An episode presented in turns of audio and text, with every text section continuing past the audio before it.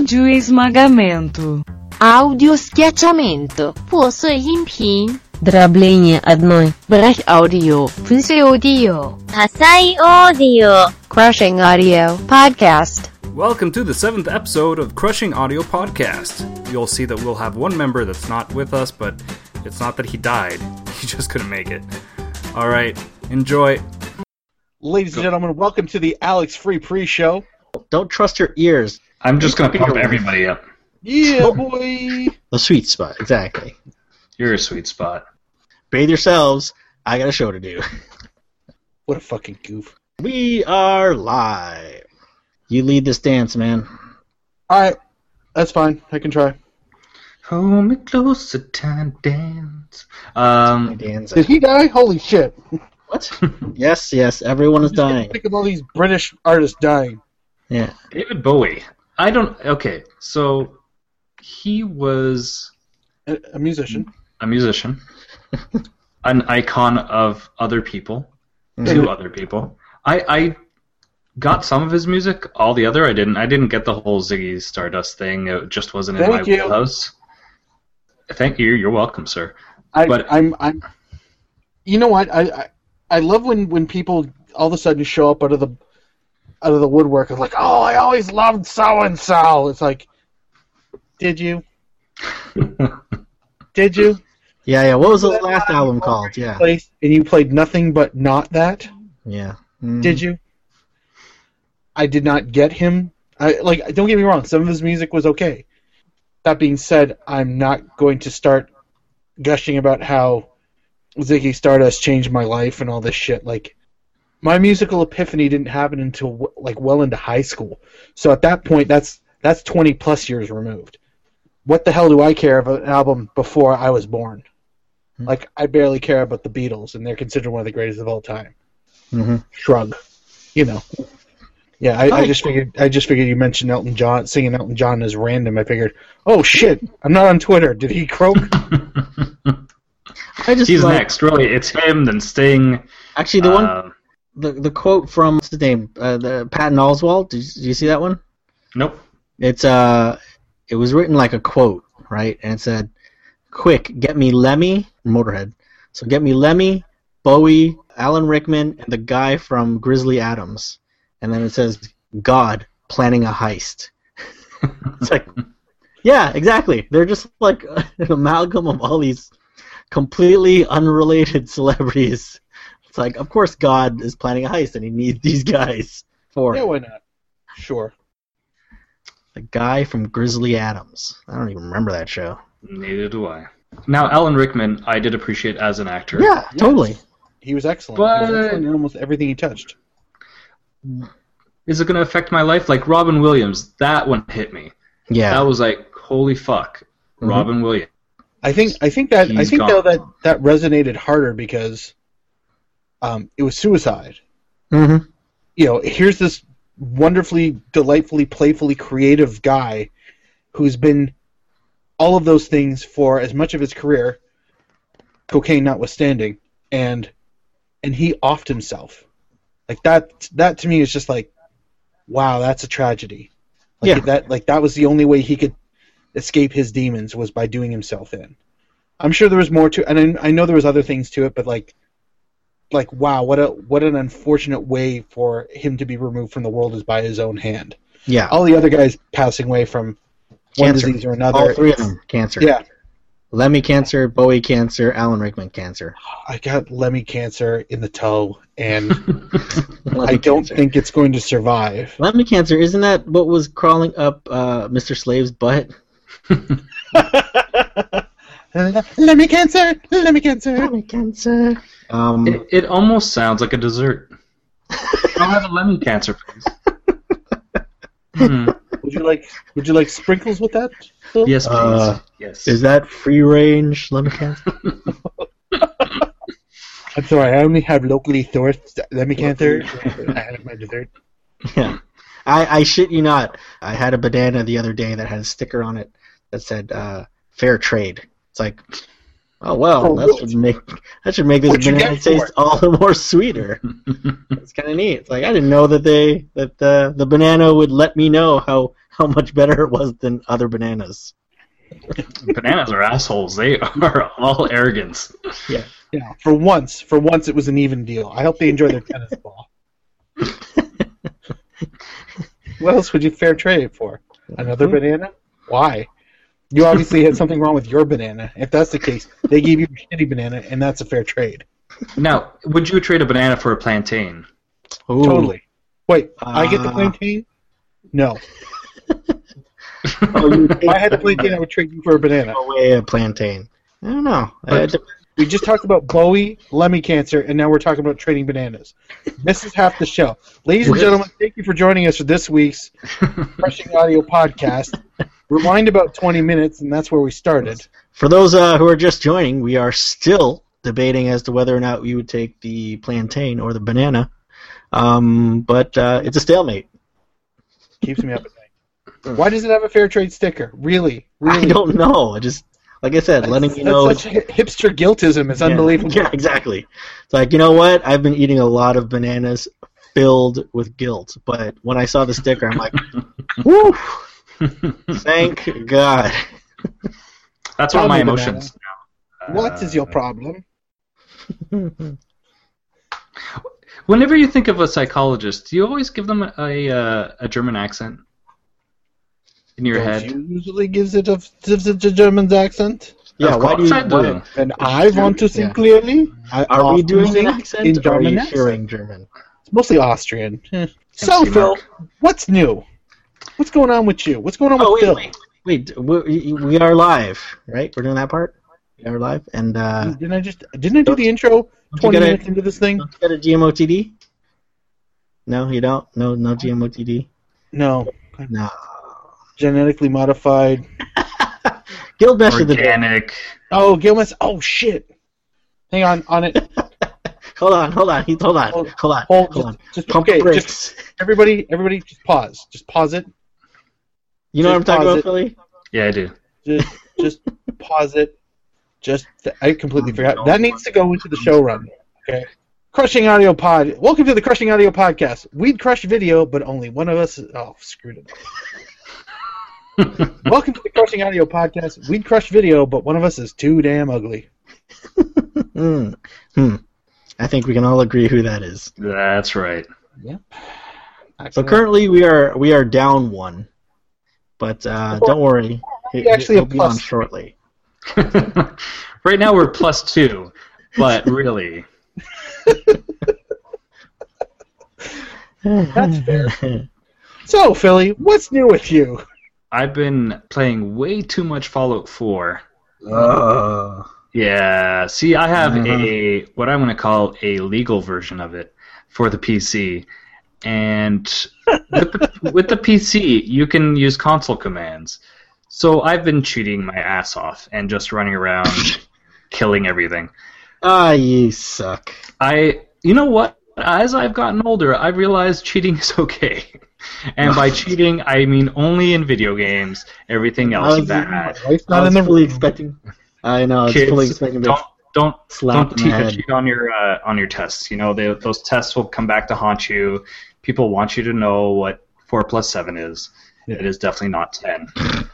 So other than that, I've been. So what do you think of Fallout 4 altogether? Then your thoughts, feelings. You know what? If you played the previous games, you will love this game. If you didn't like the other games and you didn't want to play it for whatever evil reason you may have, then stay away. But yeah, it's a great story.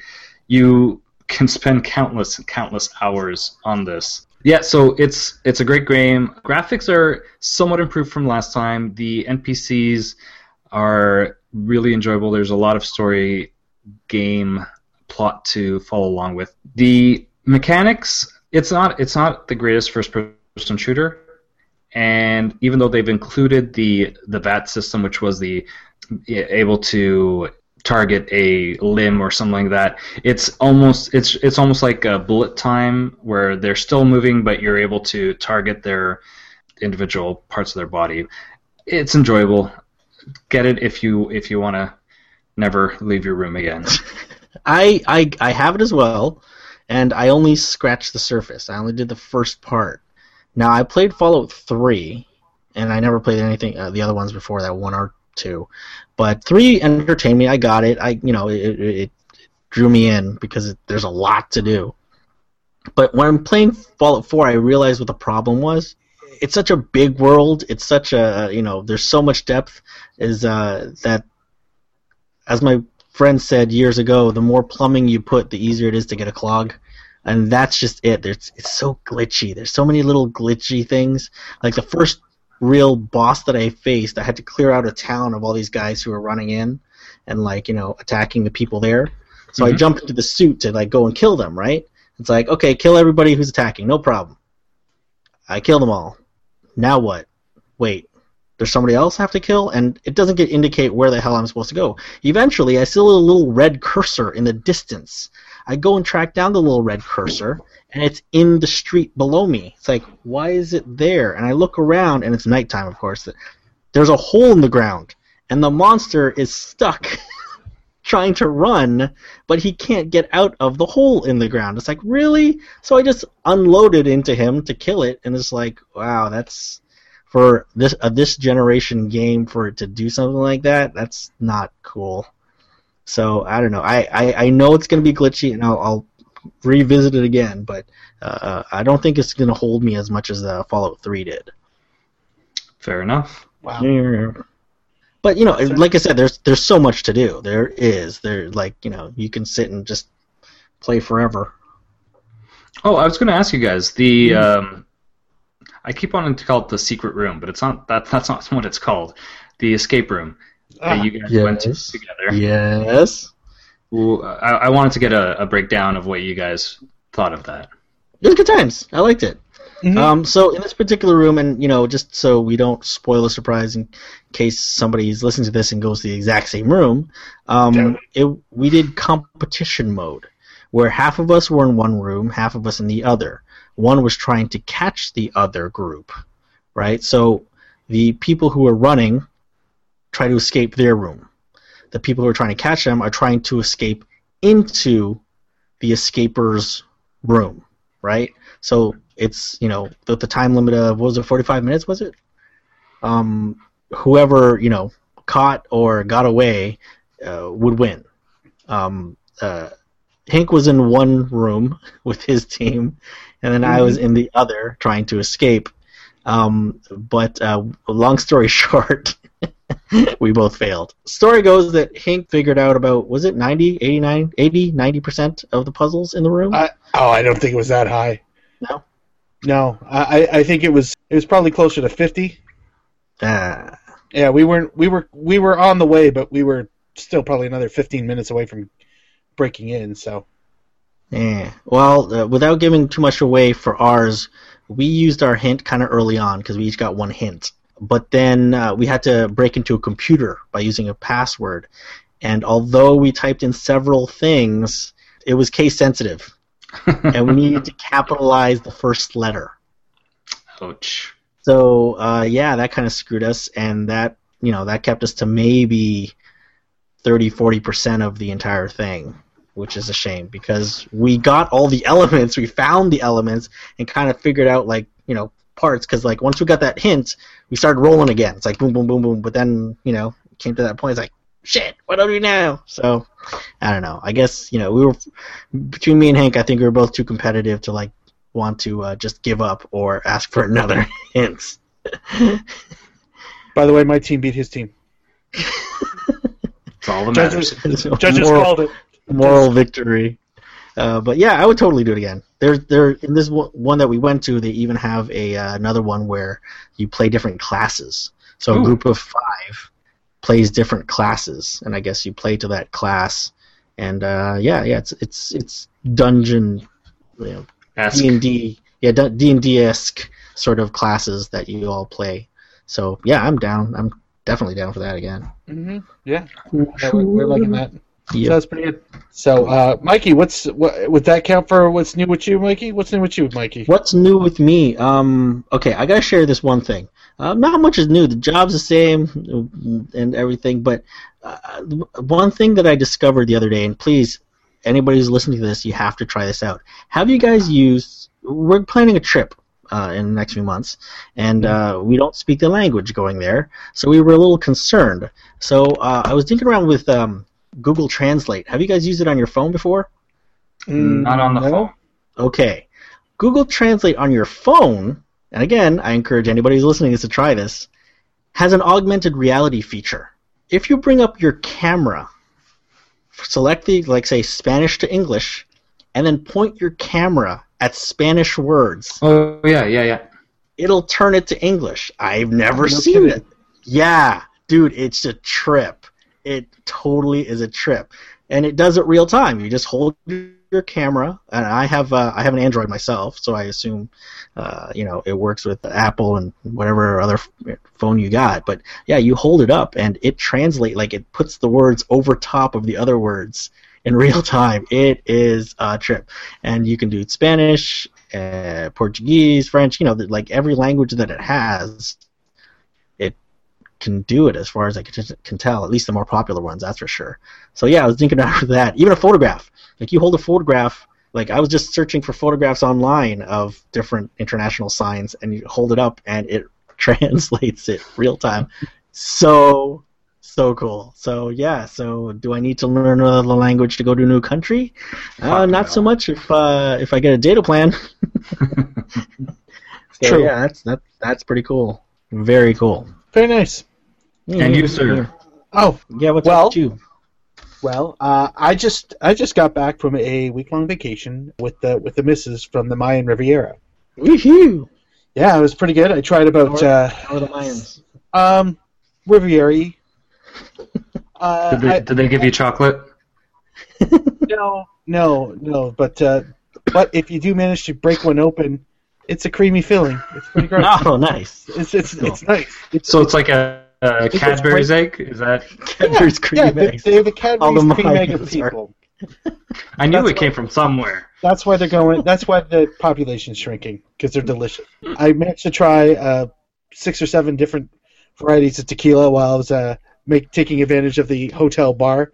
Straight, not shooting it, because that's savagery. But one of the things I noticed, I had a couple of random thoughts, but probably the most favorite random thought I had was, while being at the resort, we're seeing people wearing sports jerseys. Now, my wife had made the suggestion, or she pointed out to me that she was surprised and even a little happy that I didn't bring any jerseys, because as you guys well know, I love my sports jerseys. Mm-hmm. I chose not to wear or bring any of them. Wow. But I kind of had to laugh, because there's always like one or two guys at any given day who is clearly decked out in one team. Like I understand if you're walking around the streets of whatever city you're from, that's a part of who you are, it's comfortable, it's whatnot. But when you're out in a tropical climate, the fact that you thought to bring your Pittsburgh Steelers jersey is to me it's a little silly, and all I can think of is like there's just these mid-40s electricians who are in the middle of paradise heading towards the bar, looking around, Steelers. Yeah. Yep, I'm a Steelers fan. Dude, football season, man. Go Steelers. Wait, and, is it football season? I think so. And it is, actually. Somebody goes, hey, Carl, you like football? I'm a Steelers fan. And, it's like, yeah, Ben Roethlisberger, he's going to the Hall of Fame. You from Pittsburgh? No, I'm from Oakville. Like, like these guys are representing so hard of a place that they're probably not even from. Mm. So, I saw people wearing Winnipeg. One guy was repping Winnipeg real hard. The Eskimos? Well, wrong city. He was wearing Winnipeg's Jets shirt to lunch, and he was wearing a Blue Bombers jersey at night, because you need evening wear. That's true. So it was just funny, like seeing, like I find that the more authentic, the more clearly you're looking for a conversation. You're looking for somebody to go up to you like, "Hey, you're from Winnipeg?" Yeah. Clearly, they want to make sure that the locals know that they're not a local. Yeah. Right. Hey, asshole! Winnipeg's here. Ooh! Yeah. So, and another weird story we had gone to Playa del Carmen for the day, and where the bus dropped us off was at kind of the north end of the strip, and we were going to the south end. At the south end, it's the only Scotiabank you can find on the strip. And yeah, there are Scotiabanks in Mexico. Cool. So we, you know, we're taking the walk, we're going down there, and we're in line, and playing Spot the Canadian was super easy because it seemed like they were all Canadians in the line. So shooting the shit with this younger kid in front of me, and it's like, you know, he was just saying, like, he was in town for, there was a big electronic music festival, and it's like, oh, you know, so the natural conversation gravitates to, so where you from? And I go, oh, from around Toronto. He goes, yeah, same, from around Toronto. I go, okay, we're from Brampton, because that's where I'm living right now. He goes, oh, yeah, I'm from Hamilton. I'm like, yeah, Hamilton! This was now the verbal embodiment of the guy wearing the Winnipeg Blue Bombers jersey. Uh-huh. So I was like, yeah, oh, I'm from this part of the city. It's like, no shit, I grew up at this part, which is like the next neighborhood over. So, and then after that, he told me his life story. So it was great, you know. Yeah. Bonding through the hammer, you gotta love it. So yeah, so the trip was great, very relaxing, lots of napping. Lots of sitting in water. You know, it was wonderful.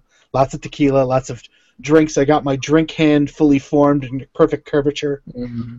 So dessert tequila, right? You did the dessert tequila? Yo, dessert tequila. Let me tell you. It's like ice wine tequila style. It's fantastic. Hmm. That's pretty interesting. The bartender, I just asked him, I said, I've tried half of these. Recommend me one that I probably haven't had. And the first one he pulled was this dessert one, and it's really sweet. It's a little thicker, and it's just like it's a fiesta in your mouth. Is really what it is. Tiny little sombreros, tiny little la cucarachas.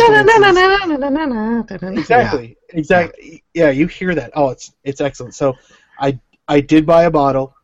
I will get you monkeys to try it someday. Sure.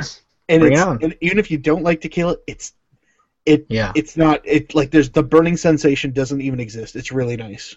Yeah, that is my least favorite alcohol. So, but the dessert version, I am curious. You don't have to do a lot of it. Just like even because they were just pouring it in like if you were just gonna do like a whiskey, right? We didn't no ice in it, but like it was, you know, maybe like a thumb width high of tequila, and you just sip it, and it's like candy. It's fantastic. So yeah. So on to the corrections department. Hey, Mikey, what did we screw up last week? We is relative, because it's usually me. I don't care about your mistakes, guys. I care about mine. Okay. If you guys want to add to the corrections department, you should have your own corrections department. Good point. Let's see. So the actor that Philly was thinking of in episode 6. That was also in Navy SEALs. Yeah, that's Michael Biehn. So, yeah. Yes, he was in Navy SEALs, and he was an alien, but he wasn't killed by a Predator and an alien and a Terminator. To all the nerds out there, yes, I know Jessica Jones wouldn't fight Superman because they're in different universes. Okay, so save your emails. Just relax. Save your email, singular. Save your email, yeah. League of Legends and Heroes of the Storm are not RTSs. They're MOBAs. Yes, I know that too. But God, nerds. That binging you might be hearing in the background is our fourth member telling us how he can't be here right now, but he may join shortly. He can't join. I've already poured one out for him. So he's dead. In this episode, he's dead to us. Rest in peace. Our David Bowie, Alex. Oh, jeez. Too soon. Too soon, bro. Too soon. I'm sorry. I'm insensitive. I'm the insensitive one. But, oh, shoot. I lost it. God. Every boy band has the insensitive one. I'm that one. That music video they're saying that made you, that is everything that is wrong about rap today. I found the name and the artist, but I cannot find it online. So if anybody out there, if our listener... can find it out there. The rap video is "Work It" by Jackie Alyssa. And that's spelled exactly what you think, with an I-E-A-L-Y-S-S-A. Trust me, Philly, I looked, man. I could not find that video. I I think I can even maybe possibly find Jackie Alyssa, you know, one of her other videos, but like Work It specifically by Jackie Alyssa is just a horrible damn video. Bad rap, bad rap video, bad, just bad everything. Oh my god, she must be a local like Southern Ontario rapper. That's the only thing. Is it a white girl? Yes, it is. Has to be. It is. The name like that? What was the name of the song? Work It. Not the Missy Elliott version, of course. So you can't just do rap and work it. But yeah, dude, it's makes me want. Like I said, if that video had a face, I would want to punch it in the face. God, that's it. Good point. That's it from the correction. Ah, okay. Well, that was harmless for the most part. Yeah. So we were gonna do something with Philly. Something with Philly. Something with Philly. Okay, yeah. Yeah. By all means, man. Are we doing that? You want to? Yeah. I don't care. Do it. Mikey, explain it. Explain it to the peeps. Let's see if I can explain this justly. So Philly at one point was trying to hone his craft and get really good at, wait for it, doing accents. Oh, wow.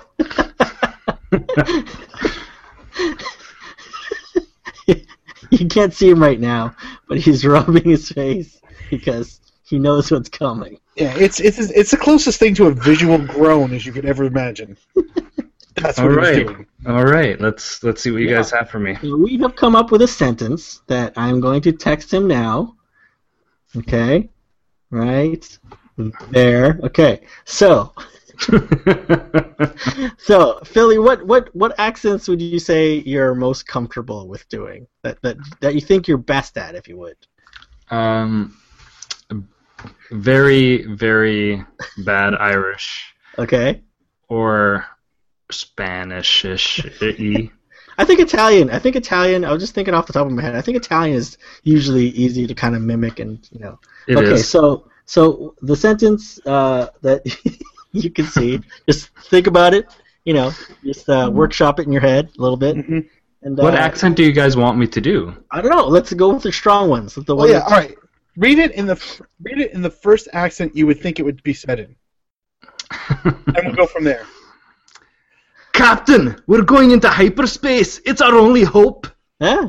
That's good. I'm gonna say that was Scottish. I feel Scottish.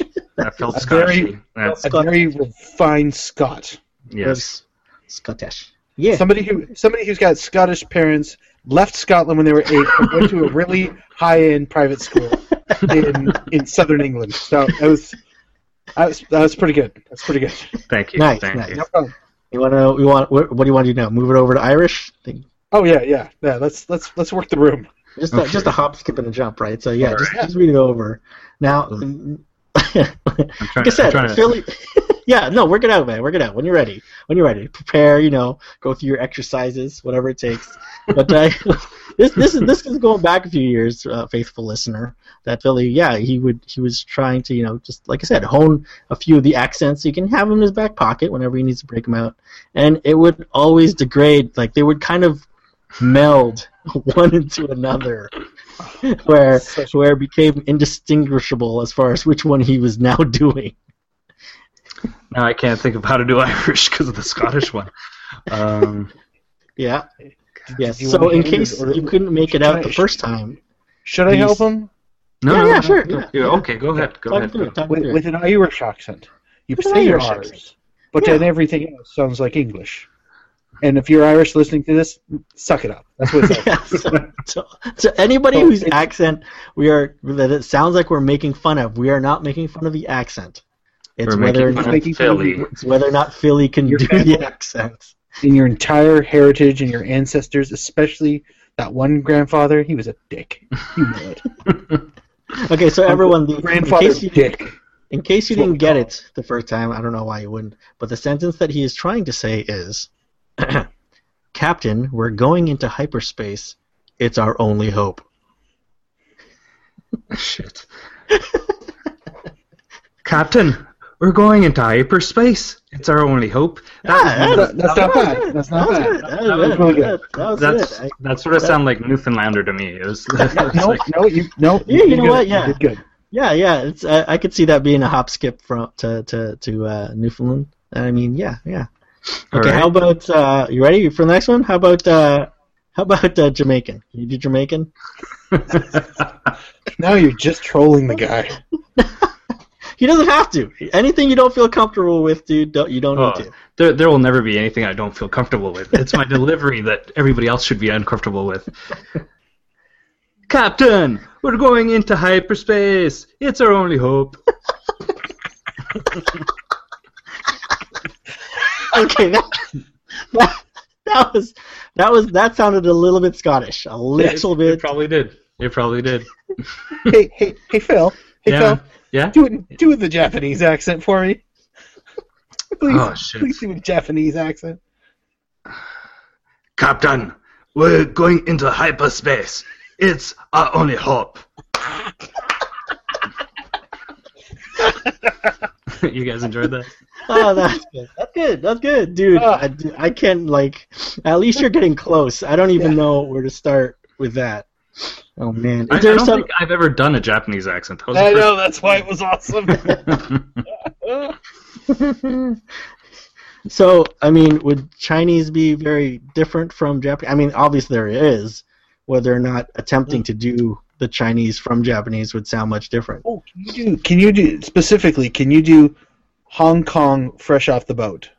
Because that is one of my favorite accents. It's like, that is think of Bruce Lee when he finally spoke English in his movies. Yeah, you do that accent, not me. Yeah. If you want to read it out, you go ahead for that one. I can't. That's not one that I've ever been comfortable with. Okay, all right, no worries. Skip it. We're good. I just love that. I want to know people who do it so I can steal that. Okay, how about let's bring it back. Let's make it a little bit more British. How about English or Cockney English? Can you do either of those? Sure. Take a pick. English. I'll figure it out as I go along. Sure.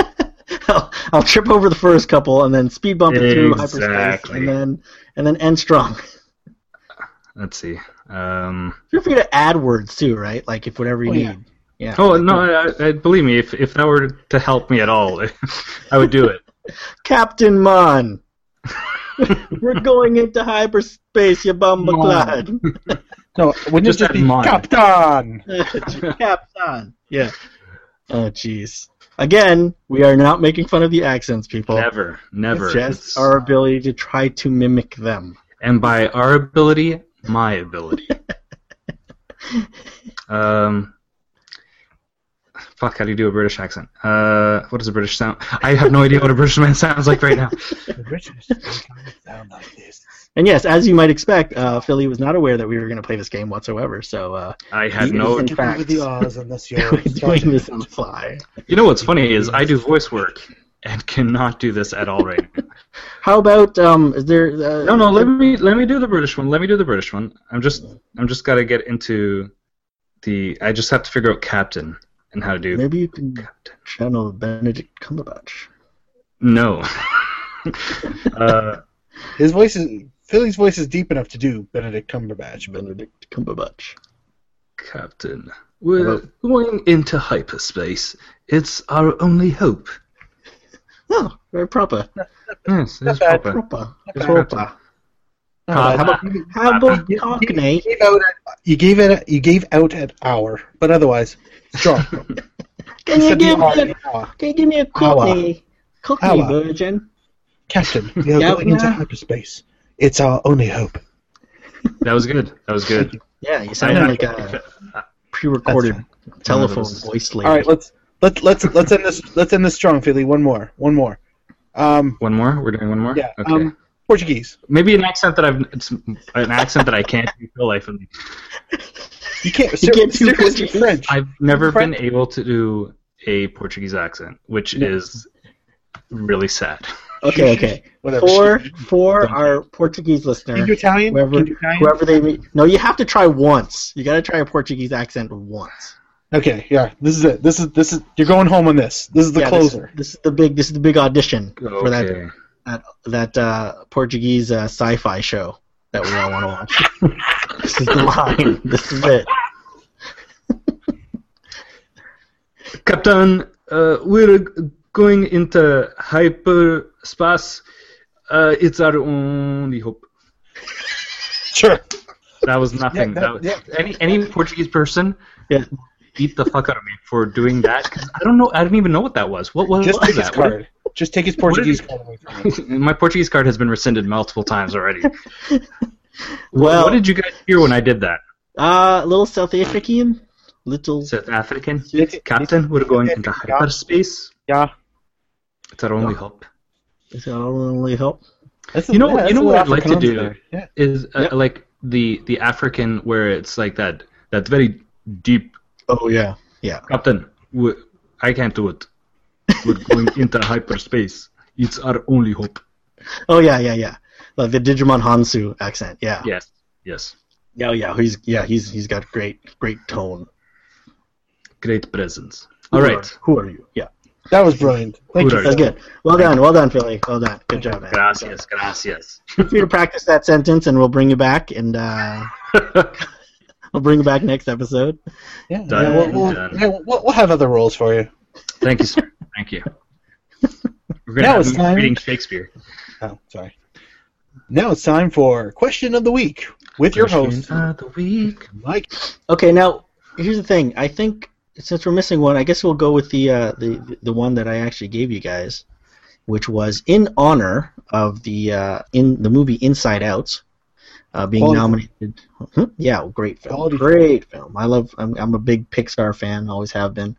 Probably always will be, unless they make another fucking plane movie, which technically I think wasn't Pixar anyway. I think it was Disney. Splitting hairs. Anyway, it was nominated recently for the Oscar for Best Original Screenplay, I believe, and Best Animated Feature, I believe. So in honor of that, I asked these guys, what are the 5 emotions or voices that are inside your head? I'll go first. So I summed it up. I tried to make it really broad, and basically the 5 most frequent feelings inside my head. So they would, for the most part, I'm happy. So happy would be number 1, and then annoyed. So that's just a road ragey, just seeing hipsters sort of character. Hungry, because I'm a dude. Lazy, and of course horny. So yeah, happy, annoyed, hungry, lazy, and horny. Now, I also asked who would voice these characters. So in my case, I got for happy, I got Jack McBrayer, the Page from 30 Rock. Ah, yeah. So he would look a lot like Fix It Fred, probably. You know, that'd be my happy. Annoyed, since they already used what's his name, Black, Louis Black. I think I'm gonna go with Joe Rogan, because when he gets excited, when he gets a little bit, heated, I think that's what my annoyed voice would sound like. So if you've ever listened to his stuff. Hungry would probably look a lot like the video game character Kirby. Just sucking up things, big puffball. Voiced, of course, by Seth Rogen. Lazy would have to be, and there's only one person that you really get for lazy, Stephen Wright. Yep, spot on.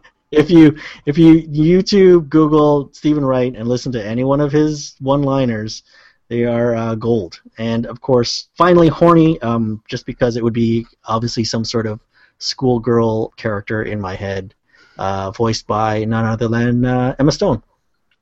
Very nice. Strong. Very nice. Because, Emma Stone. Yeah. She's got a great voice. She does have a great voice. That little gravelly yet fun thing going on there. So why not? Plus, it increases the chance that I might meet Emma Stone. So there's that. I you know what? I'm not going to fault you for that line of logic. So no, never. Strong, very strong. Mm-hmm. Do you want me to go next, Mark? Please do. Sure. So mine are in no particular order. And the first one is anger. And it's just a general angriness that I've become consumed with in the last couple of years because of work. The ability to see through the BS of management and allow that angry red flame to consume your very soul something that I've learned to live with. The next one is, and once again, I'm not even sure if these are emotions, but I'm throwing them out there. Mirth. Mirth. I went with mirth. Yeah. Mirth. Throwing out mirth. Isn't that what one of the three wise men brought? Or yes, he was. Yes, he was. Yes. Yeah. Frankenstein's golden. There's Mirth, Frankie, and John.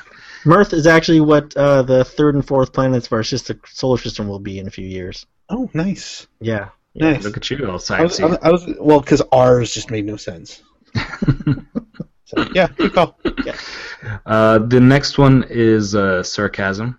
I believe that with sarcasm, I can deal with my anger. Sadness would be the next one, and it's a because you can see through the BS of the world, you also see through the ever annoying happiness that some people exude, and you just want to, and it makes you sad. The last one is confusion, because most days I am at one point or another just confused by people and their actions, and that is that. Now, the voices of these would be, anger would be none other than Phil Hartman. Nice. I believe that his dictation and ability to convey emotion with just his voice. So it's a well-spoken anger. Very, like, yes. Good enunciation in that anger. Exactly. The second one was mirth, and I want Danny DeVito. Because when Danny DeVito is happy, he sounds like a little kid that just got his candy, and he always makes me smile.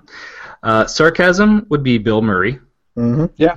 Think about it. Garfield the cat. That's right. Garfield the cat is your sarcasm. That's right. Oh, your sarcasm hates Mondays. Lasagna. Sadness would be Frasier.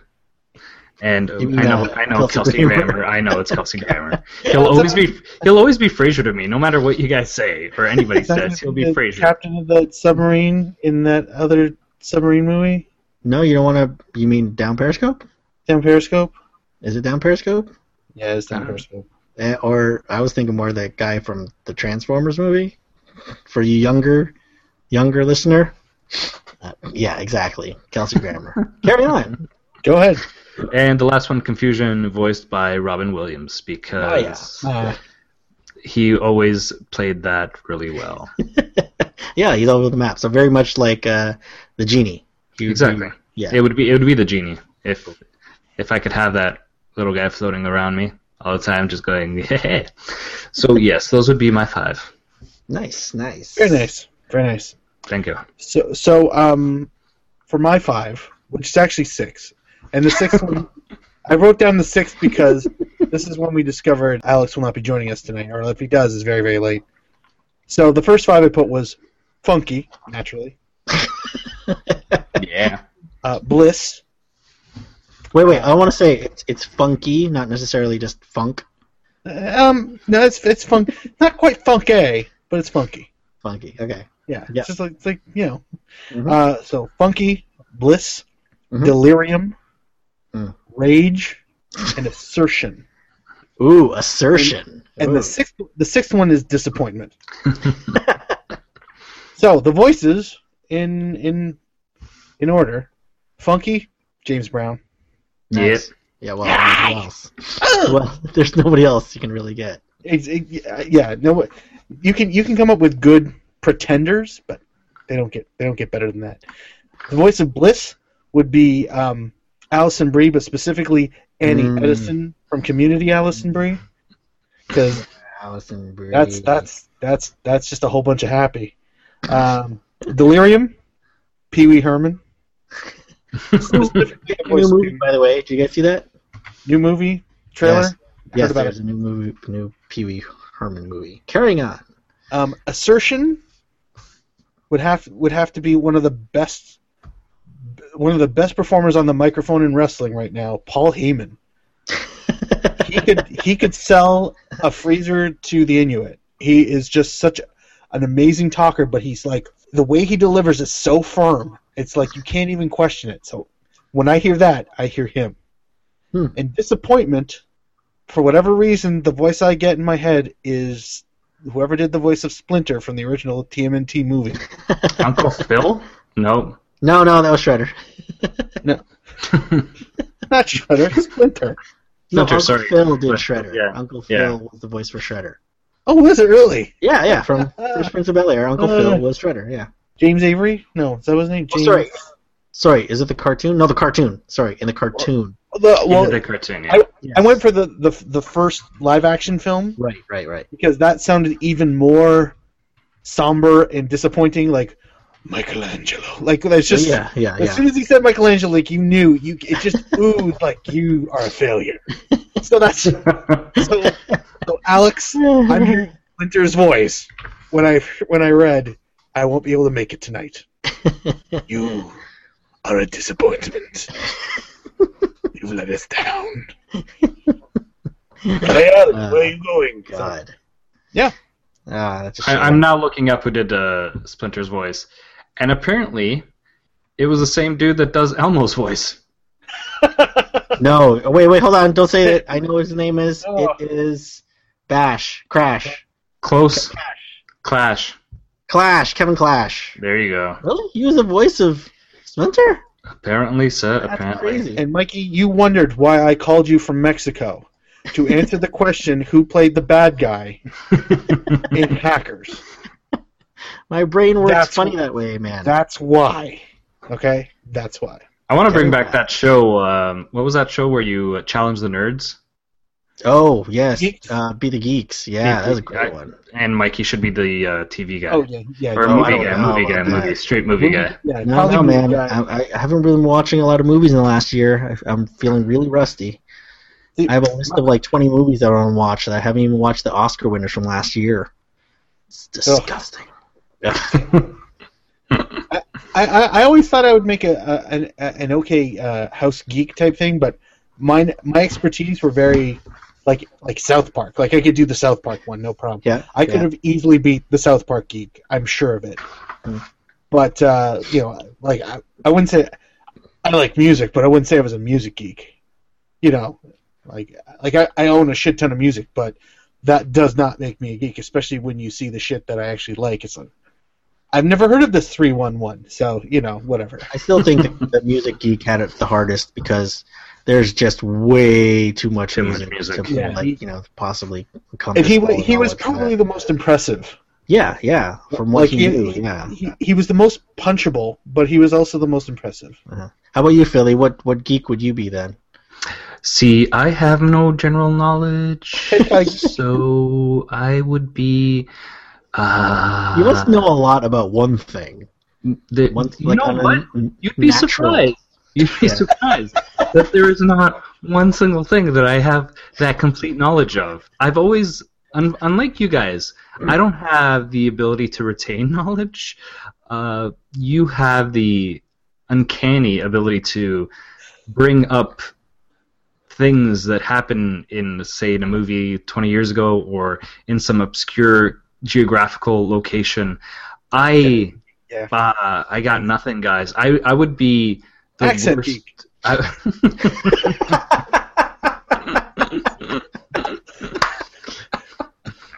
He'll challenge you to an accent. There is a role for me.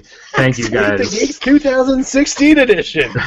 Accent geek. Now it's gonna be bad dad joke geek. Awesome. There you go. That's awesome. Oh, Jesus. Accent geek. How would that even work? I'm just trying to think of the logistics of how that challenge would come. I would have to be able to do an accent better than that person in that person's best accent. Yeah. Gotcha. So meaning I have to be able to do every accent in the world. Accent off! I'm going to start training right now, guys. Yeah, start training. Yeah. You got the sentence. Just keep on practicing. That was awesome. That was awesome. Well, thank you very much for that question of the week. Yes, that was excellent. That was enlightening and entertaining, as it always is. And only got off the rails a little bit. Yeah, true. But hey, you know what? Why not? Nobody. So now knows. Now we're getting into the part of the show that we're actually trying to hold out and save for Alex. Yep. And he's going to listen to... He's not going to listen to this. I'm kidding. When would he listen to this? Anything except the shit he likes. Yeah. So, or he's in. So question, between the three of us, Mm-hmm. How many times have we each seen The Force Awakens? I have seen it twice. Once. Okay, so that's four. You know who else has seen it four times? Alex. Question. He has been dying to talk about it, obviously. Question. How many languages have you guys seen it in? Oh, I've only seen it in one language twice. Is it only in one language? I'm pretty sure it's only in English. Well, if you live in parts of Quebec, you can see it in French, which he did. God damn, he's a nerd. He has seen it as many times as we have in twice as many languages. Mm-hmm. Four times. He just apparently announced last week or earlier this week that he had seen it the fourth time in French. Mm-hmm. I'm sure it didn't work out as well as he'd hoped, but thankfully he had seen it three times prior. Well, so he could translate for everybody else. Bon chance to him. Wait, that's not right. Whatever it is. Bon nuit to him. Isn't that's the way you say it? Yes, he is quite. Bon anniversaire to him. Pamplemousse in his dans son visage. Yeah. No greater grand oui than him.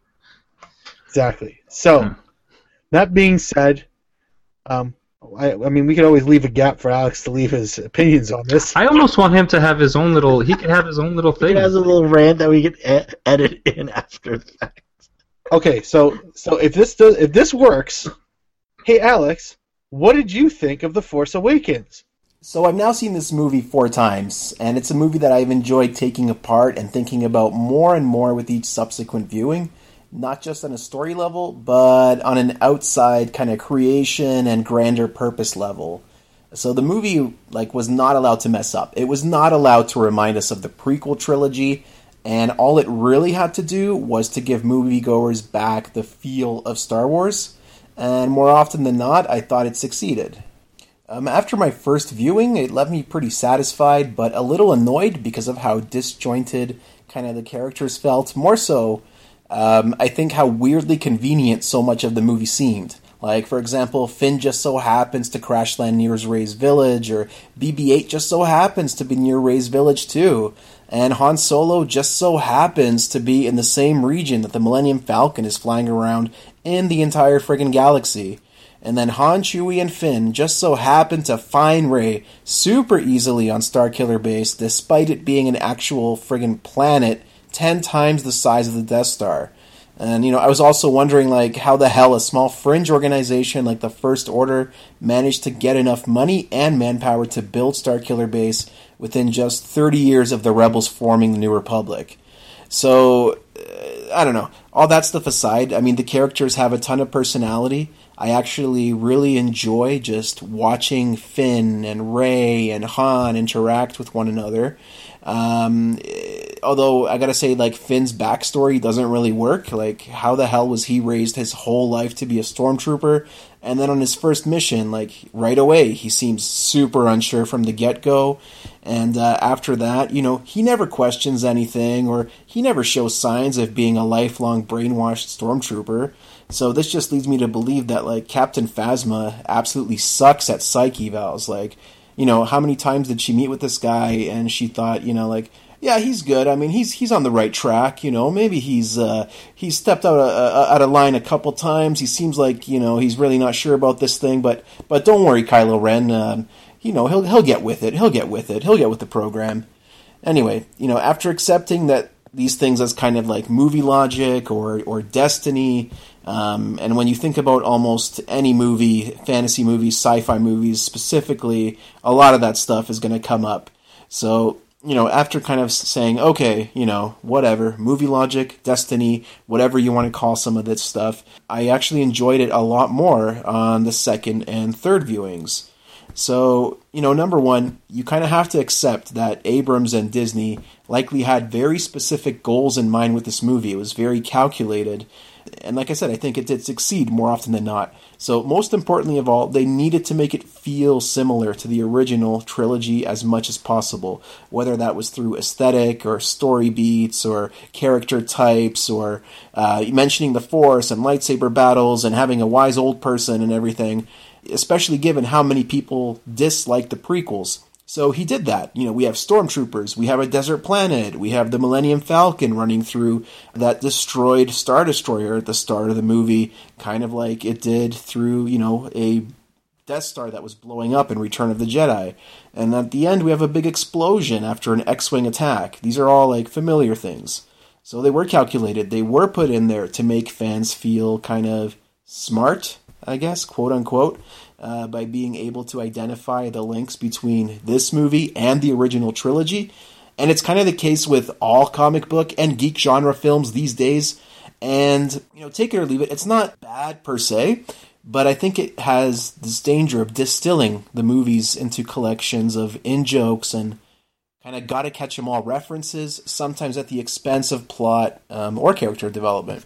All that stuff said, like, I am totally the target market for this movie as someone who really enjoyed and, if not loved, the original Star Wars trilogy, and then kind of grew out of love as I watched, you know, the prequel trilogy. And, you know, I've been warming up to it since, I guess, kind of watching random Clone Wars episodes and Star Wars Rebels episodes and even going back and getting into more of the expanded universe stuff. Overall, this movie did it for me. Like, in short, I will say that it was incredibly fun to watch. And there are some things that I absolutely loved about it. So, for example, Rey's introduction, like that first shot of her, you know, in the glasses in the Star Destroyer, rappelling down and, you know, drinking out of a canteen with a wide camera shot with the Star Destroyer behind her, sliding down that massive dune as these few keystrokes off the piano play, John Williams' score, and then kind of making that weird bread muffin thing with, you know, with the water and everything. Like, all that stuff I thought was wonderful. And I also really enjoyed Kylo Ren. I thought he was very interesting, much different from Darth Vader, much different, and had more depth than a lot of villains. Because he is kind of like a whiny child baby who wants to be bad, but is not quite there yet. So I'm curious to see more of him and to hear more about his relationship with Snoke and his relationship to Rey and other people in the movie. I also really like Chewie. He had a lot of stuff to do in this, especially after Han died. You know, I really liked how he was used in this film. The movie was really at its best, like, when it was given room to breathe for me. Like, you know, during Rey and Kylo's interrogation scene, they give them time. And I think it did a great job of kind of establishing that push-pull, good-evil tension that they had. Also, like, I really liked Rey's flashback scene when she touched Luke's lightsaber. That's really interesting and something that I'm looking forward to learning more about in episodes 8 and 9. And Finn's personality in general, I mean, even if he seemed to lack a proper arc, I mean, let's be honest, his arc is done in the first few minutes of this movie. Like, he was bad and he was part of an evil empire type group, and then he redeemed himself by saying, no, I'm going to be good now. And then your arc is done, man. Like, you got nothing left to do. And I also enjoyed the comedy a lot in this movie. In the end, I think it was just a fun space fantasy adventure film. And that's all I was looking for with, you know, Star Wars coming back. I'm looking forward to seeing what they do with Luke in Episode 8. I really loved the hell out of the ending of this movie. I liked the music of Rey walking up, you know, when she gets to the island. I loved Luke taking off the hood and just looking like he's seen some serious, serious shit. Whereas Episode 7 I kind of view as the Han Solo movie. I think Episode 8 will probably be the Luke movie, and we'll see him training Rey, and we can get into all the fan theories of that and everything like that. So, overall, fun, space fantasy, adventure, good times, and would watch again. Really? That was very thoughtful. I never thought of it that way. Complete and very specific. Yeah, no, that was that last point you made. Excellent. Yeah. Excellent, and just, so I, too, cannot wait for the next one. Yeah. I mimic that excitement. Okay, so what did you guys think ultimately? Wait, before we talk about feelings, where would you guys put yourselves in a Star Wars fan scale? Say 1 to 10, where 10 is like really, really you were dying to see this. You have the toys. It was an important part of your life. I have Darth Maul tattooed on my balls. Yeah, you know, like between 1 and 10. because I'll go first. I mean, I rate myself maybe a 5 or 6 overall. I mean, I know all the Star Wars references just because, you know, I am a nerd, I am a geek. Yeah, so I know people. I've seen all of the friends who are. Exactly. I mean, it's a part of pop culture. It's like saying you don't know anything about The Wizard of Oz, right? So, what was that about? The one with the 7 dwarves. That one. The Wizard of Oz. That kid who crosses, who goes cross country to play Super Mario 3. Yes. This glove is so... Choice? Was it intense? Choice. Was that the one where Schwarzenegger had a twin? Yes. Yes, that was the one where Schwarzenegger had a twin, and his twin threw his mom from the train. Yes. Yeah. And then Danny DeVito went to Gotham City. What? Wait, what? Are we going to try and get this full circle? Yeah. So, but, so if you're saying 1 to 10, I'd say about 5 or 6. So I know all the references. I could watch it in that I could get all the references, like you know him finding the little globe on the Millennium Falcon and the little nods here and there to the original series. So, being that I'm a casual fan, I could definitely watched the film as a standalone and enjoyed it. I enjoyed it for what it was. And I think the greatest accolade that I can give Star Wars is that the second time I watched it with my wife, my mother-in-law, and brother-in-law. And my wife said the greatest compliment she could give was, "It was much better than I expected." I guess she wasn't expecting much because she really liked it. She said that she really liked it and it was much better than she expected. So, yeah, there you go. Good for JJ. I guess he didn't fuck it up too badly, depending on who you ask. So I'll go next, where I think that on the scale of the 1 to 10 with the tattooed balls, I would be a solid 6.5, where happy to see it, happy to know that it's around, didn't really care too much about the prequels that they made, the 1, 2, 3. It was meh. 4, 5, 6 were the ones that I remember as a kid, so I was happy to see what they were going to do. I got to the movie, watched it with my wife, and she had the same type of thing where she was like, "Hey, I wouldn't mind watching the second one," which for me was like, "Hell's yeah, good times." She said yes to that, and all throughout the movie, she kept on looking at me, which not annoying at all when you're watching a movie, but she kept saying that I had this big grin on my face because I was just really enjoying, and I was sucked into the story, sporting a Borna. But I was, even though the story had a lot of flaws that I had issues with, and some of the characters didn't work as well as they could for me, I was just happy with that retelling of a tale where it's every fantasy novel I've ever written. I've never written a fantasy novel. Ever read. Everyone that I've ever read is that unknown boy or girl who find these fantastic powers and does something with them. I was happy. I was happy with the movie. I don't think I need to watch it a second time or a third time or a fourth time in a different language, but I do think that I enjoyed it and am eagerly awaiting the next installment. That's fair.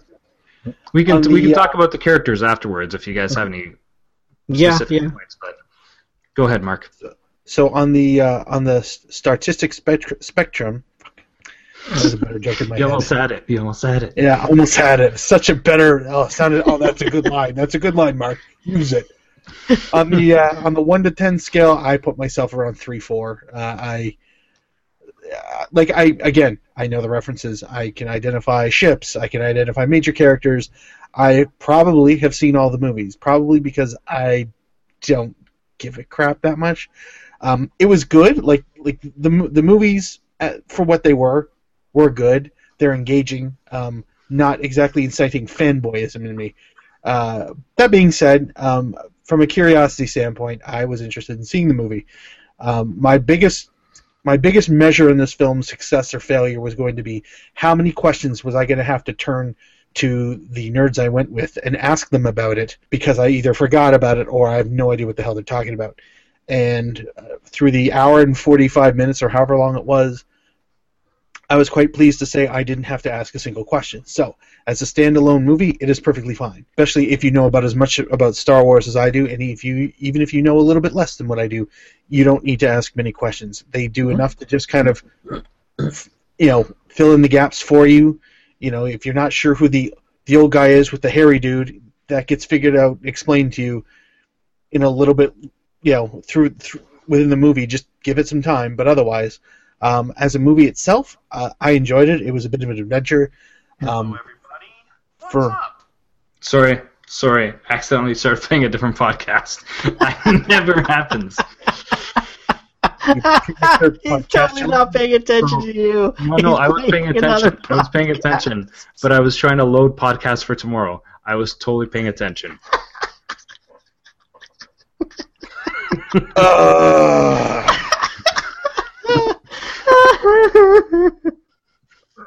So I guess what I was trying to say is, Bill's not my friend. So, fuck you. Yeah, as a standalone film, it wasn't. It's totally watchable. It kind of holds its own. I went to go see it with nerds who, for whatever reason, we ended up watching it on 3D and IMAX. Now, if you happen to be part of that 1% of the general population who is A, listening to this, and B, haven't seen Star Wars yet, that means we've got 1,000 listeners, because that's awesome. Oops, but if for some reason you're torn about it, and it's like, oh, should I go see it in IMAX? You don't need to. There was one part of it in IMAX, which was pretty dope, because the Star Destroyer was poking out of the screen, and I actually was like waving my hand, making a giant pinching motion, trying to grab it, because it looks pretty sweet. Otherwise, yeah, you don't need to see it in 3D. So that being said, it was pretty cool. Like, I enjoyed it. The action in it delivered at least the minimum what I was expecting. The story was coherent. There were parts of it I found were a little cliched, even for Star Wars. My favorite part was asking, so this isn't the one where Optimus Prime dies. So that was... Well, here's the thing. I think the single greatest brilliant thing about The Force Awakens that J.J. did was he created a movie that the casual viewer will watch and will raise their interest to watch the original trilogy. True. Right? Like, the casual viewer who may not have even watched the original Star Wars, they'll watch this because of all the hype, and they'll be like, huh, maybe I should go back and watch this, you know, episodes 4, 5, 6. So, yeah, I give him credit for that. He did that. He harnessed that magic of Star Wars all over again. Now, I mean, I was abundantly aware of how all the similarities really copied a lot of elements from the original trilogy. You know, like the different relations and like, well, you know, different tropes, you know, that it falls under. You know? I don't think there's a need to stop yourself from spoilers, because seriously, if you haven't watched the movie, you're not listening to our podcast anyways. So, yeah, but you know, like really father-son dynamic, and like, you know, different people discovering their powers, and like, you know, there were a lot of similarities. And the thing is that I have one coworker who's a big Star Wars fan, huge Star Wars fan. He watched it in the theater 4 times as well, and he, as he put it, has learned to hate it less, especially after watching it 4 times. So he's grown to enjoy it for what it is, and you know, and not hate J.J. Abrams as much. But I can definitely understand, as a Star Wars fan, this really placated to the casual viewer, as opposed to like giving something with a lot of depth, a lot of like real weight, something that like... They went for everybody and tried to at least give lip service to the nerds. Yeah, this is the Wii games of Star Wars, right? Yeah. It's Oh, that's so good. Yeah, it's dumbed down and easy for anyone to absorb and digest, but the hardcore Star Wars fan probably didn't get what they were looking for, you know? So, you know, it's going to be more of that. Sorry, guys. So, deal with it. I had a few major issues with characters, and I'm sure that we've heard most of them when, you know, with Alex's commentary, but to reiterate... Yeah, thanks, Alex. To reiterate, there's three characters who are the three main characters of this movie that I think do not play to their characters as well. I won't say that. Okay, there's two characters. And once again, forgive me for not remembering their names, but the guy that was the new Darth Vader, Kylo Ren. There you go. Awful. and okay, did you watch Girls at all? Did you watch Girls and Adam Driver's? Okay. The only movie that I saw him in was in the one with. This is where I leave you. This is where I leave you. Is that the one? What's the main comic in that? Ben Stiller, the Ben Stiller movie. Grow old. We'll never grow old, or something like that. Something like that. Yeah, I had seen him in that, and he played that role almost the same way he played this role. There was not a lot of range, unfortunately. Well, Adam Driver, I loved him on Girls, especially the first season. He was my favorite character because he was so weird. And I think he did that very well. And a coworker at work said, Kylo Ren is no Darth Vader, right? He is not the same. Like Darth Vader was, he had all this presence when he stepped on the screen. The moment he stepped on the screen, you were scared of him, whatever, right? Well, Kylo Ren, voiced by James Earl Jones. He was voiced by James Earl Jones. I would find it emotion just to have him be the voice of it. Yeah, but Kylo Ren.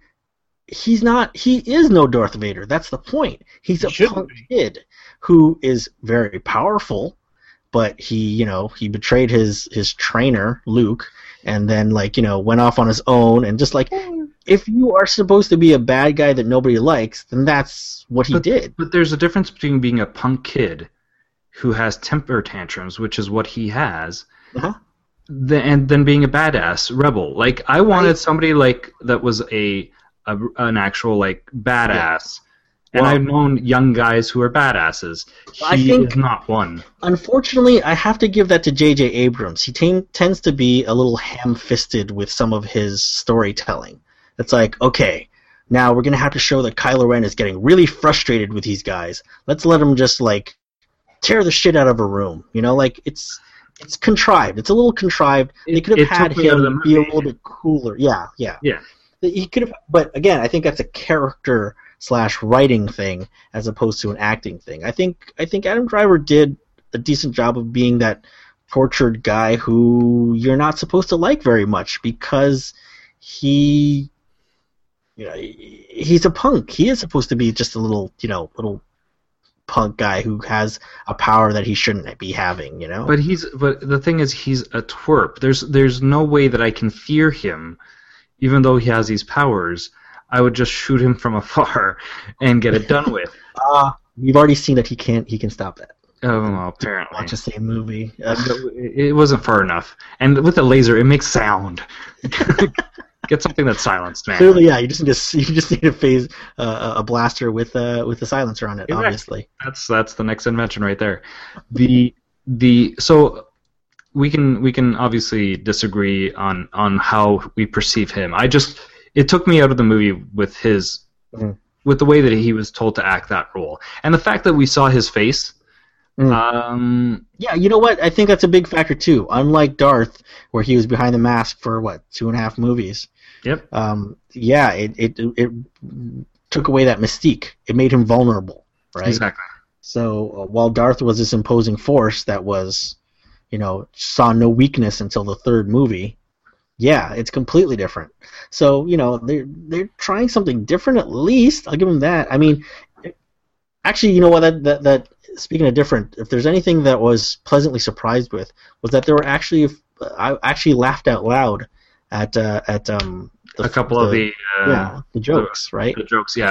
I agree with you completely. There was humor and there was timing for you to laugh. Mm-hmm. It wasn't just a quick joke and off they go and do something else. It was that pause for the audience to get it, and then off they go. Go ahead. No, finish. I was going to say, I just hope it holds up over time. It's not just it's new, it's funny. Now, will it still be funny in 20 years? That sort of thing. But, yeah, carry on. We can hope. The other character is the stormtrooper that goes good? Oh my God, just blanked. There you go. Rey, Kylo, and Smackaroni? Finn. There you go. Yes. Finn. Yeah. Mm-hmm.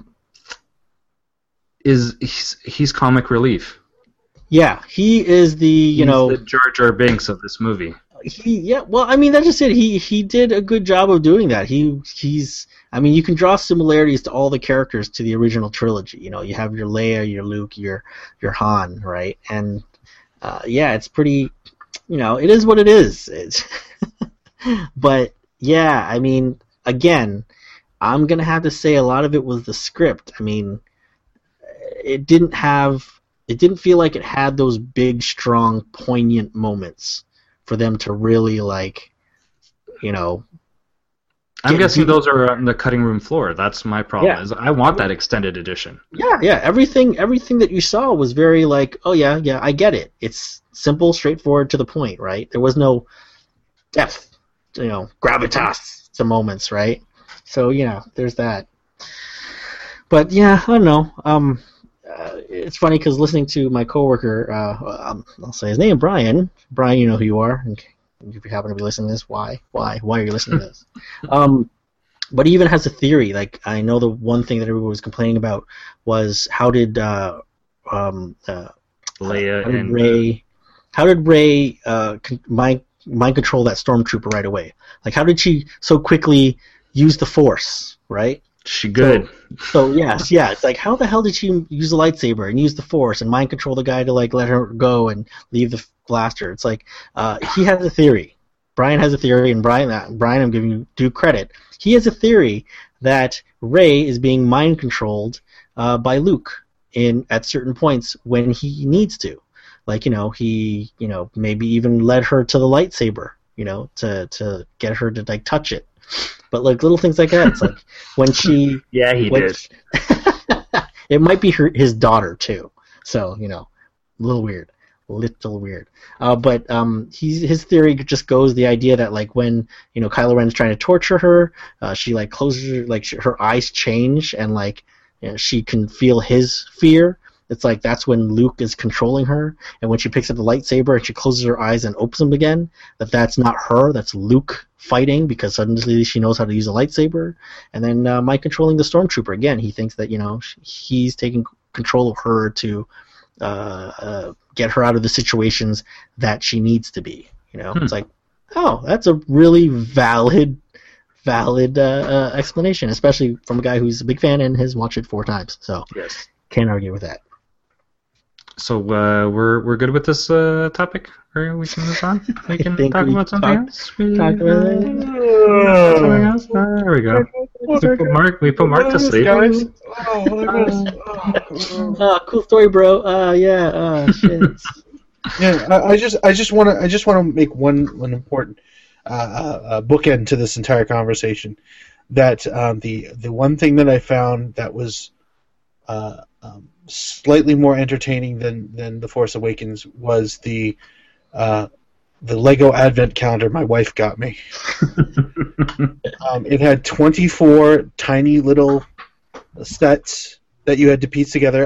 Sure, an Ewok isn't really a set because it's just 3 pieces, but the tiny A-wing, the tiny Death Star, or not Death Star, the tiny Star Destroyer, and the tiny Millennium Falcon are dope. Oh, and the tiny AT-AT is the greatest.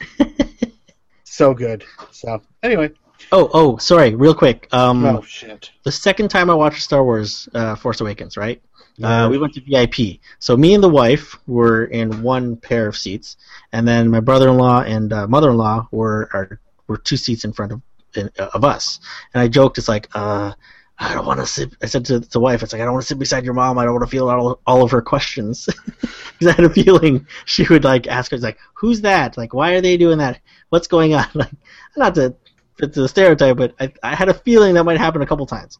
After the movie, she told me, oh, no, I knew Jay was really into it. I didn't want to ask any questions. I just let him watch it. Oh, good. So we're standing out in the parking lot. They drove together. Me and Fleur drove together. She goes to me, what is the name of that monkey man? And I I turned to Jay. It's like, have a nice drive home, man. Because hey, have a good evening. I know. I knew he was going to field a few questions on that ride home. He was very funny. Yeah. That's good. Hey, do you think it's time for some games? All right. Fuck. It will be abbreviated, as we can't really do higher, lower in between if we don't have somebody to do higher, lower. We can get one of you guys to guess a number. Slightly harder, yes. Yeah, we could play higher, lower, which isn't as much fun. But we'll just do the abbreviated version. So sorry, real quick. Fun fact. You guys know who Gigi Hadid is, the model who's the it girl right now? Yeah. Oh, yeah, no. you could listen to this podcast? She is. She's okay, all right. If you guys are listening, if you're not sure, if you're listening to it right now, just look at your phone, and there she is. Okay. Sorry, Gigi Hadid. Yes, Gigi Hadid at one point was dating Joe Jonas, the Jonas Brothers. Sure. Right? So, quick, what was their celebrity name? Gijo? Jodid? You guys are both close. Joji. No. Actually, it was apparently G.I. It was apparently G.I. Joe. It's like, oh my god, that's an awesome name. Yeah. I would love to be one half of G.I. Joe. Anyway, that said... Yeah, but you'd be Scarlet. I'd be Flint.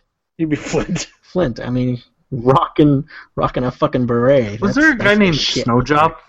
Yes, there was. Yes, there was. He wanted you to get off his fucking. He was the ginger. He was. He, you know my father. Oh.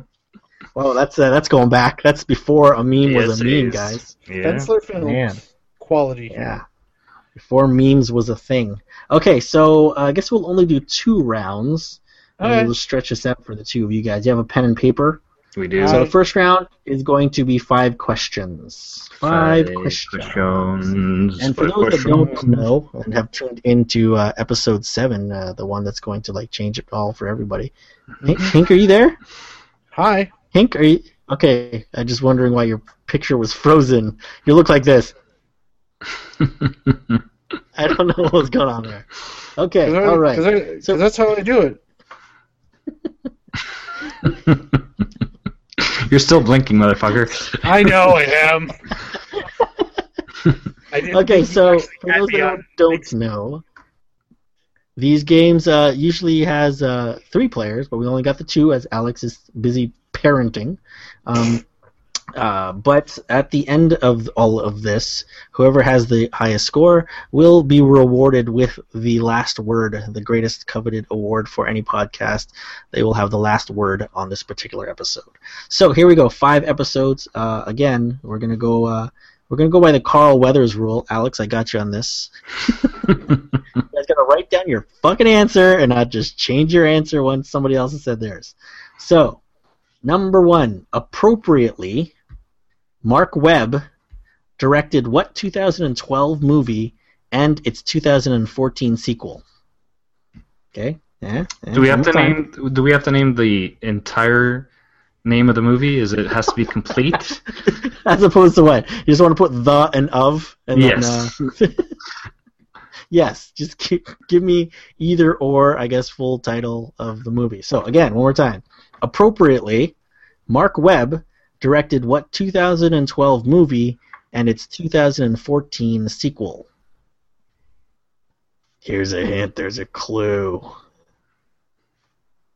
One more time. Appropriately, Mark Webb directed what 2012 movie and its 2014 sequel? You guys got an answer? Answer? Do you want us to do it right now? Yeah. Yes. Okay. Do you guys have an answer? I have a answer, and then I have a fake answer and a real answer. Oh yeah. You can absolutely do a fake answer. Hank, do you have an answer? Pain and gain. No, it's not. That's my fake answer. Oh, that's a fake answer. Thank you. I went with Charlotte's Web and Charlotte Web's Harder. No. She really webs harder the second one. She webbed it up. I went with Spider-Man and Spider-Man 2. Spider-Man and Spider-Man 2. I just went with The Amazing Spider-Man. Yep. And The Amazing Spider-Man 2? I don't know. I'm sorry, Philly. I'm going to have to catch you on a technicality. It's not Spider-Man and Spider-Man 2. It is The Amazing Spider-Man and The Amazing Spider-Man. That's okay. Oh, that's God. Okay. Phil, that's okay. My bowels have just been empty because I pulled that out of my ass. Right out of my ass. I'm sorry, man. Okay, Phil, Hank, what do you think? What do you think? Would you give it to him? No. Give it the right answer. Okay. He gets the point. I would say no, because given that I said the years, you probably knew it wasn't the original Spider-Man, so I'm going to give it to you. I wouldn't, and not because I'm being a dick, but because any comic book nerd worth their salt knows that there's a difference. Yes, there is. So that would be if that wasn't the case, if Spider-Man wasn't based on comics, I would be like, yeah, give it to him. Fuck it. But whatever, your call, you're the judge. I am the judge, and like I said, I will assume Philly knew it wasn't the Tobey Maguire Spider-Man. So yes, Mark Webb directed Amazing Spider-Man 1 and Amazing Spider-Man 2. All right, and we are locked up and heated. No, he gets the point. I don't get the point. Oh my God, dude, just give it. I'm giving you the point. I don't want to miss the point. I just want the point. Oh my God, fine. I'm taking away the point because you're arguing about the point. Okay. Good. Jesus. Hank has one. You got nothing. Good. Happy? Enjoy your goose egg. Yeah. Okay. Question the second. Did you guys own beta tape machines back in the day? No. VHS? VHSs instead? VHS. You guys both had VHSs? Yes. Before I ask the question, so did you guys have any VHSs that you like wore the fuck out of? I know we did. The VHSs in our home that got way too much play were, Back to School, Space Camp, Adventures in Babysitting, Howard the Duck, and the first two are Revenge of the Nerds, I believe, are all the ones that got way too much wear on our VHSs. The first one has Bush, so yeah, of course it did. You guys, VHS movies that you watched a lot? We didn't have fancy money like you did, obviously. We had to we had to buy the recordable cassettes and then record our own movies. Yeah. So I watched Wild Orchid several thousand times. Just saying, it was formative, so formative. Yeah, that was a very important part of my growth. Yes. And you, Hank? We had the movie network because we were posh. No, oh wow! I did tape movies when I could. It was mostly like the Lethal Weapon, the Naked Gun series. Nice. Just any kung fu movie that was on. Nice. I probably have American Ninja somewhere. Everybody has American Ninja. Nice. Ninja 3, Ninja. Enter the Ninja 3, The Domination, those classics. Yeah, classics indeed. And Golden Globus films, I probably had them. So, wearing them out from watching them over and over again, not so much, but I certainly had access to a fair amount of it. So, got it.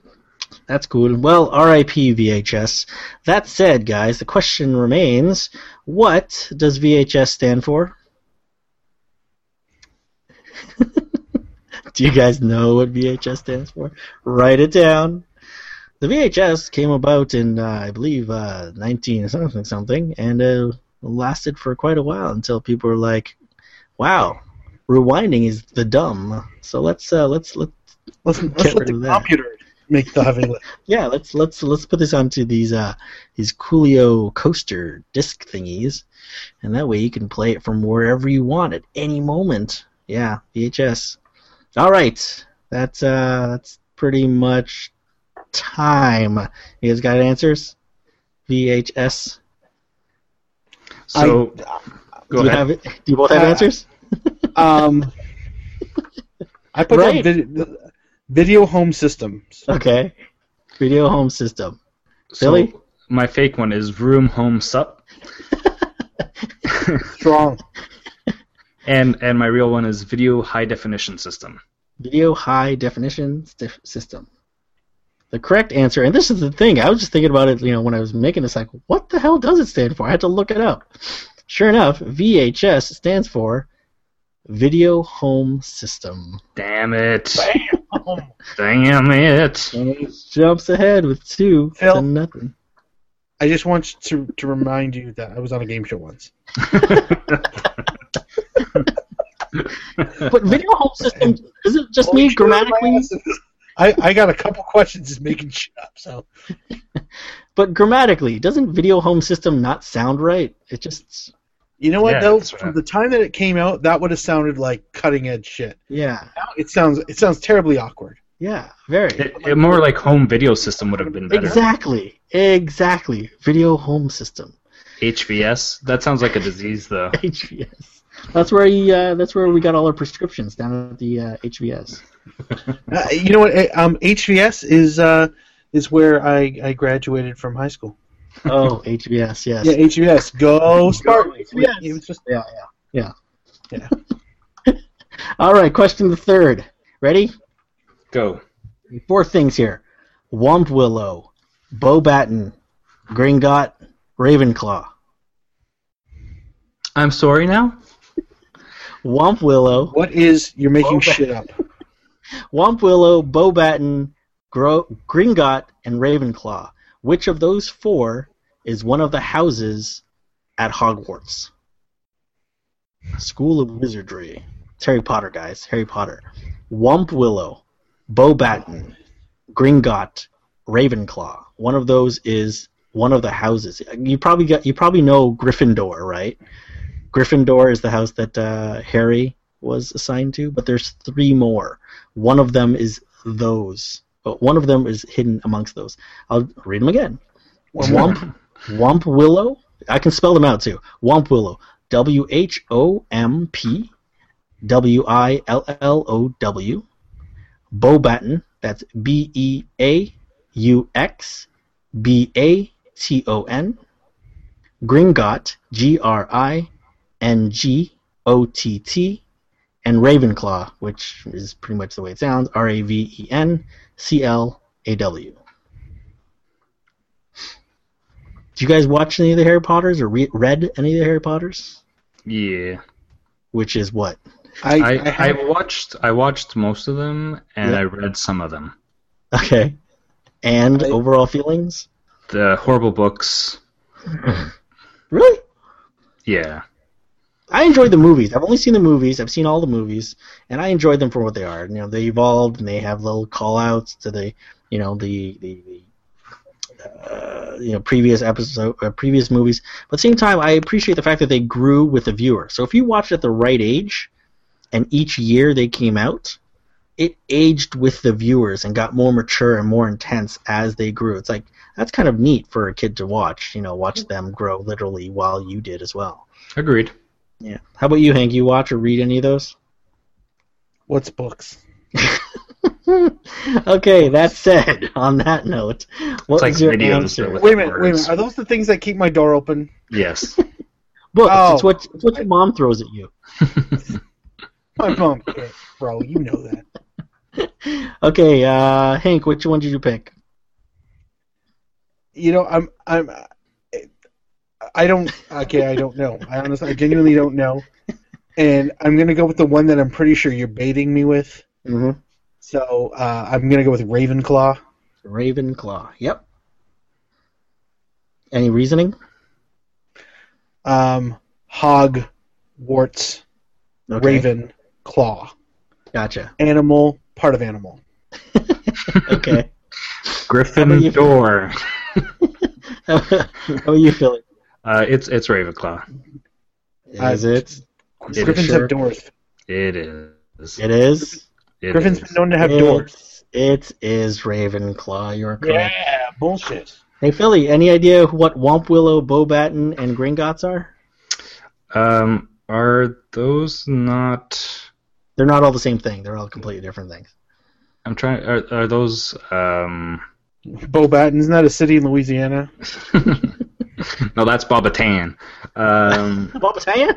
Boba-Tan. Boba-Tan. With the clone yells in South Park? That's right, Boba-Tan. Are they beasts? Sort of. Womp Willow is the Womping Willow, the big tree outside. Gringot is the bank where they hold the things, and the Bobaton is the all-girls school that visits them in what's called the Triad Tournament thing. Yeah, that one, the third movie. Whatever. Okay, that said, Hink's at 2, Philly's at 1. Boom. Number 4. Man, this is really roll. I'm just trying to stretch this out in case Alex might jump in at the last fucking second. It's almost 11 o'clock. Oh, yeah, I'm going to be going soon. Okay, I'll wrap. I'll move this along. Ready? Number 4. Mycroft is the brother of who?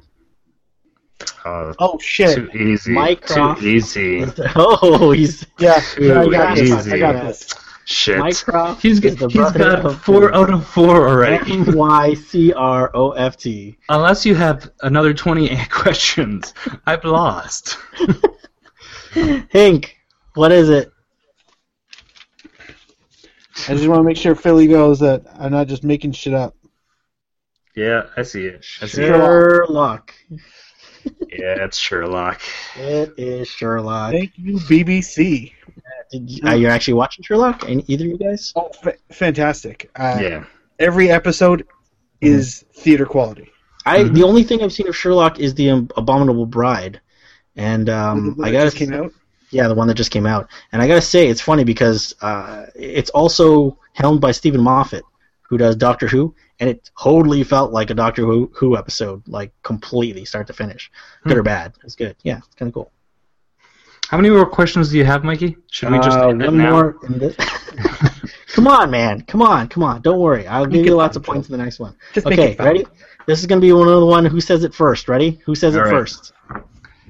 Pay attention. Who says it first? Mm-hmm. I'm going to try to listen as closely as I can. Hey, guys. The monkeys. Hey, guys. Hey. What's that old TV show? You know, the one that's about the chef, the actor, and the masseuse? Three's Company? What's that old TV show about the chef, the actor, and the masseuse? The Muppets? Wow. Friends. The correct answer is Friends. Shut up, really? Dude, yes. Masseuse? Huh? Phoebe was a masseuse. God damn it. Phoebe was a masseuse? Yes. Son of a bitch. Yeah! She's just pulling this shit out of his fucking ass. Yeah. 5 out of 5. Because I knew the actor and the chef. It's like, who's the masseuse? I'm like, all right, 2 out of 3. Let's go with Friends. Hey, what do Janet and Chrissy do on Three's Company? Because they could have been masseuses and actresses. Oh, that's a good question. What did they do? I think Janet had an office job, and Chrissy, an actress, and Chrissy was definitely a masseuse. Come on. Oh, wait. Oh, yeah. Okay. All right. Okay, let's burn through this last one, the second round. So going to we're trying to maximize the amount of points for Philly here, even though he's down 5-2. It's 5-2. It's not bad. The next one's worth 6 points. Okay, so you guys know what believers are, right? Yeah, unfortunately. You guys know what Trekkies are, right? So I kind of call this round "Pick Your Poison." I got 4. Well, 12 technically. I'll give you 4 names. You guys take turns and pick one, and you give me the name of their fan base, or what the fans like to call them. All right? So who wants to go first?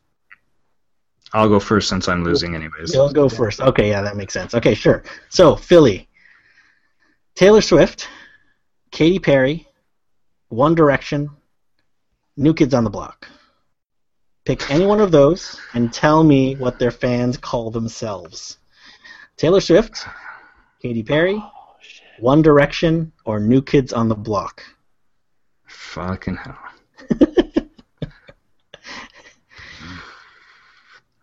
We'll just ping-pong this back and forth so these ones are done. Katy Perry. Are called themselves. Just like a joke answer. It's going to keep repeating. Yes, you can have a joke answer. By all means, throw out the dumb answer first. By all means. Polarians. Parasites. Parasites. Oh my God, that's good. I like it. Sorry, what was that, Philly?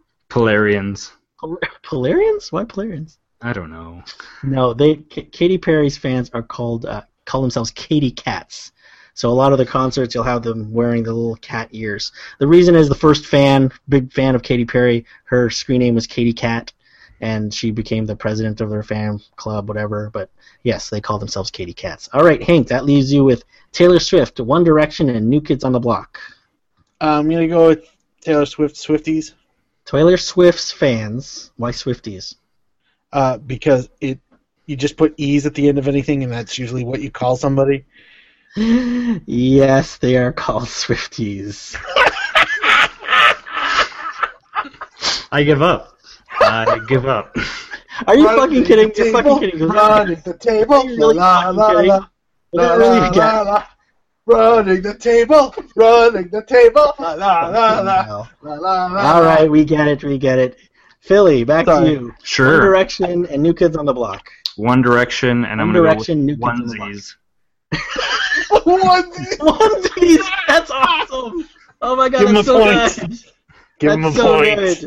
You know what? Yeah, you know what? I'm going to give you a point just for that. Fuck it. Oh, thank you. Fuck it. Onesies, yes. They are known as onesies. They're actually called directioners. I don't know, man. I don't. Hey, man, they're the ones who pick it. Hank. Hey, Hank. Yo. What are fans of New Kids on the Block called? You know what the weird part is? I actually have seen this in the last week. Somebody had a post. Somebody had a picture on their face. No, I can't remember it. Honest to God, I can't remember it. Okay. Somebody had a picture of them, like them and a bunch of their friends, I guess. Got the backstage thing and got a picture with the five guys of New Kids and called themselves by this name. Yeah, and it's killing me because it's I believe it's a very short, like it's only 3 or 4 letters. Okay.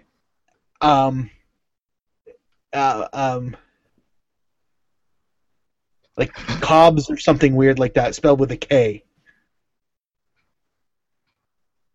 Did he get it?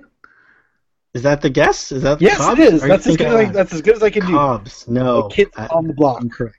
Yeah, and they call themselves blockheads. Oh, fuck, never mind. That was not the one I saw. Which makes sense. It's like, why not? Okay, blockheads. All right, so we have 2 more groups of 4 here, guys. So, Philly, back to you. Sure. We got Doctor Who, Lord of the Rings, the movies, Lord of the Rings, X-Files, and Transformers. What? There's groups for those? Yes, these are the names, according to like whether Wikipedia or fan sites, whatever. Okay, so Doctor Who, Lord of the Rings, the movies, X-Files, and Transformers. I'll go with Doctor Who. Doctor Who. Call themselves? Whoians.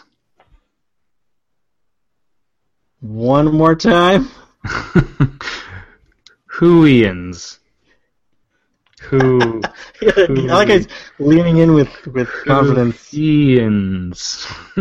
I think Mark knows. Do you know is it Whovians? Whovians, yes. Fucking hell. Whovians. I was so close. It's okay, I wouldn't have gotten it if you hadn't said that, Phil. So. Whovians. All right, Hank, back over to you. Lord of the Rings, X-Files, and Transformers. Transformers, trans fans. Yes, they are, in fact, called trans fans. Fucking hell, that one I did know that. As opposed to, trannies or something to that effect. Or we're offended by that word. By Transformers fans are transitioners. Philly, back over to you. Lord of the Rings or X-Files?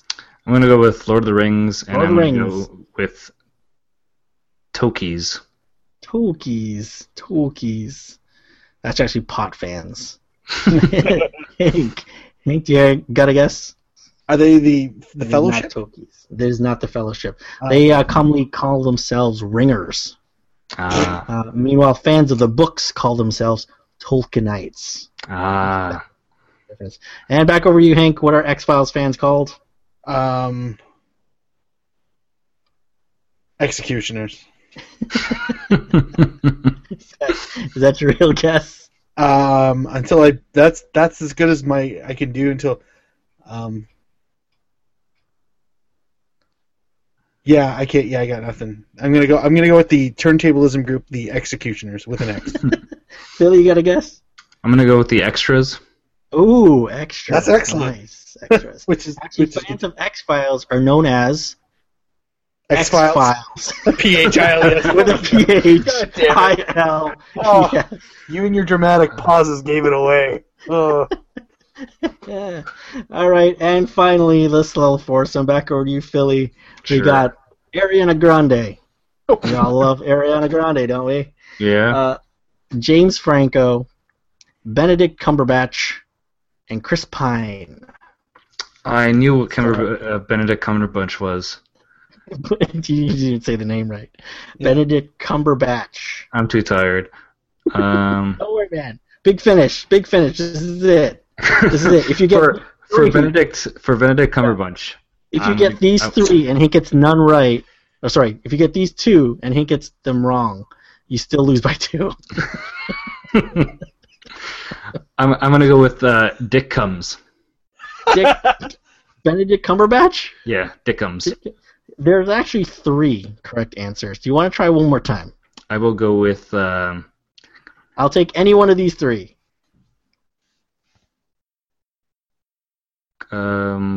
Cumberians.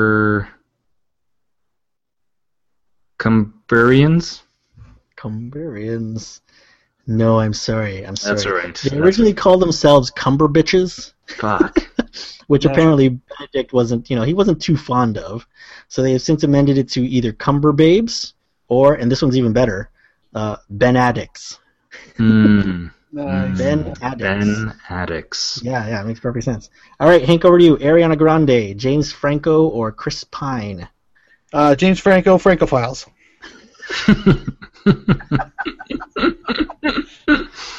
That's right, you motherfucker. Shut up, really? Fucking hell, man. Oh. It's like playing against somebody who knows everything. Phil, I'd like to take this time to remind you I was on a game show once. Francophile. Isn't that genius? That's fucking genius. Oh, I can't wait to share with you my guess for Chris Pine, so... They're Francophiles. It's genius. Francophiles, all right, naturally. Yeah. Philly. All right. If he thinks he knows what Chris Pine is, take Chris Pine. Chris Pine or Ariana Grande. Go ahead. Pine with Pinesters. Pinesters. Hank, what do you think fans of Chris Pine? They're called pine needles. Did he get it? No, I'm sorry. Oh, the correct answer: pine nuts. Oh, close. That's genius, though, too. Come on, pine nuts. That's pretty good. Yeah. All right. The other guess I had was pine fresheners.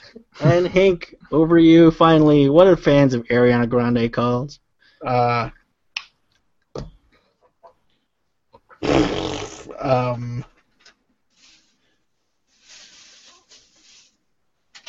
Sluts.